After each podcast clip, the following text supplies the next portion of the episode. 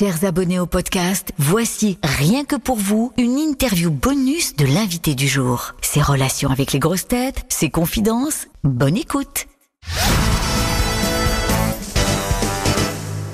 Bonjour Camélia Jordana. Bonjour. Vous êtes l'invité du jour euh, des grosses têtes. On est très heureux de, de vous recevoir. Merci. Vous venez pour euh, votre série euh, Irrésistible qui sort sur, sur Disney, qui est sortie le, le 20 septembre.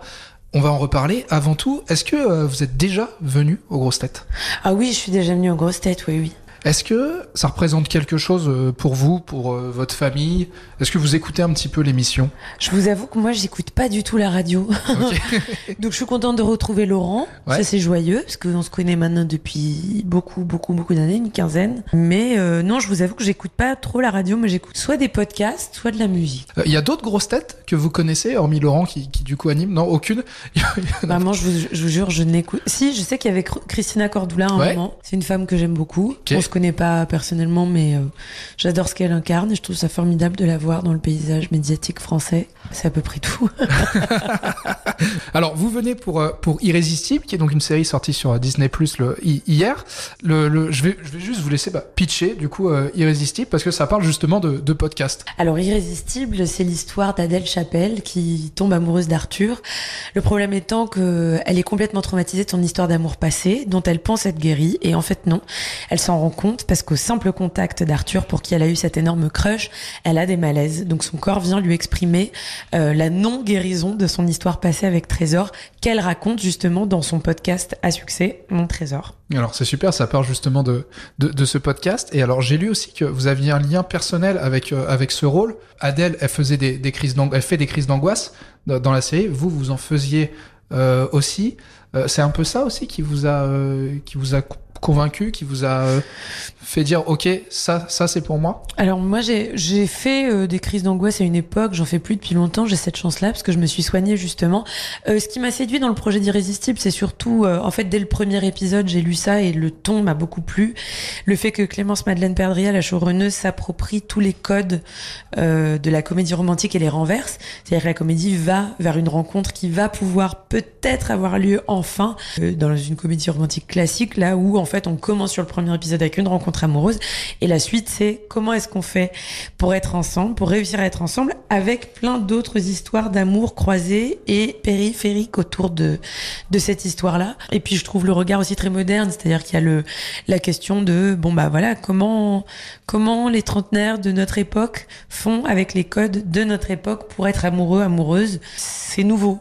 Donc la question c'est comment on fait société aussi ensemble. J'adore ça. Et puis pour être honnête surtout, c'est très drôle. Qui est assez Vraiment, important aussi. important C'est même. important de, rigoler. Adèle, son, dans, dans, dans cette série, elle fait- elle- pas- donc ça part d'un podcast, mais ce podcast va réellement exister après? Exactement, j'ai eu la chance de, pouvoir, euh, ouais, de pouvoir travailler avec euh, les productrices de podcasts de Louis Média, qui notamment produit ou peut-être une nuit et d'autres, enfin vraiment beaucoup de podcasts importants et très réussis. Et euh, je sais que donc Clém- Clémence Madeleine Perdria, l'autrice que je citais tout à l'heure, a beaucoup travaillé en amont, un peu en petite éclaireuse comme ça pour observer euh, euh, les productrices de Louis Média travailler dans la création d'un podcast. Et après qu'elle ait écrit ces épisodes, elle a fait Louis, lire pardon aux femmes de chez Louis justement pour pouvoir avoir leur avis sur la cohérence et la crédibilité de ce qu'elle avait inventé. Et quand elle a fait lire ce qu'elle a écrit, elle s'est dit mais attends mais en fait c'est un vrai concept de podcast. Alors il y a mon trésor, mais derrière, il y a celui qui va être créé pendant la série. Je, ne- je ne spoil pas, pour ça, il faudra regarder. mais du coup, voilà, les filles de chez Louis Média se sont dit, mais attends, mais c'est un vrai concept de série. Et comme les rencontres, en fait, ont eu lieu, et il y a eu des vrais crushs humains, un petit peu comme dans la série, on s'est dit, mais en fait, on veut continuer euh, de travailler ensemble, on veut pousser la collaboration au plus loin. Et donc, on a fait un pont entre la fiction et la réalité. Et le podcast a pris vie. Il s'appelle La maladie d'amour. Et euh, justement, euh, c'est un podcast dans lequel vous allez entendre de vrais témoignages d'histoires d'amour euh, avec des personnes de tous les âges, de tous les genres qui viennent raconter leurs histoires plus singulières les unes que les autres et qui sont analysées par des spécialistes. Donc ça va des sociologues, aux psychanalystes, en passant par, euh, je sais plus, euh, enfin il y a des scientifiques, il y a vraiment plein plein de genres très différents. Et c'était très émouvant du coup d'enregistrer ça et de, de pouvoir présenter chacun des épisodes. On sait déjà combien d'épisodes? Il y en a une Il y en dizaine. a une ouais. dizaine, Ouais. ok. euh, com- combien de temps? 20, 30 minutes On sait déjà? Oui, je crois que c'est une trentaine si je vous dis pas de bêtises, mais ça varie. Et alors, dernière question, on parlait de podcast. Ouais. Vous êtes fan de podcast aussi, Ouais. je crois. C'est ça Je suis complètement fan de podcasts, en effet. Les, ceux, par exemple, de euh, Victoire Tuaillon, Les couilles sur la table, sont, enfin, celui-ci, c'est vraiment le premier que j'ai énormément écouté.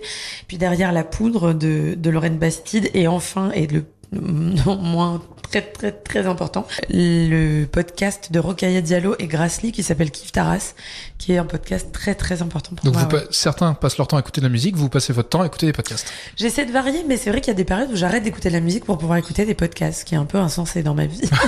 Et alors, on n'oublie pas, on se donne rendez-vous dans une semaine sur la scène de l'Olympia. Exactement, le 27 septembre. D'ailleurs, je file euh, après les grosses têtes, euh, justement, pour pouvoir euh, finir de, de, de, de construire ce nouveau spectacle, qui est un spectacle qui me tient énormément à cœur, qui est comme un, un genre de fin de cycle où on boucle une boucle de 15 ans de, de musique et de vie à grandir un peu comme ça sous les yeux, euh, devant les yeux du public.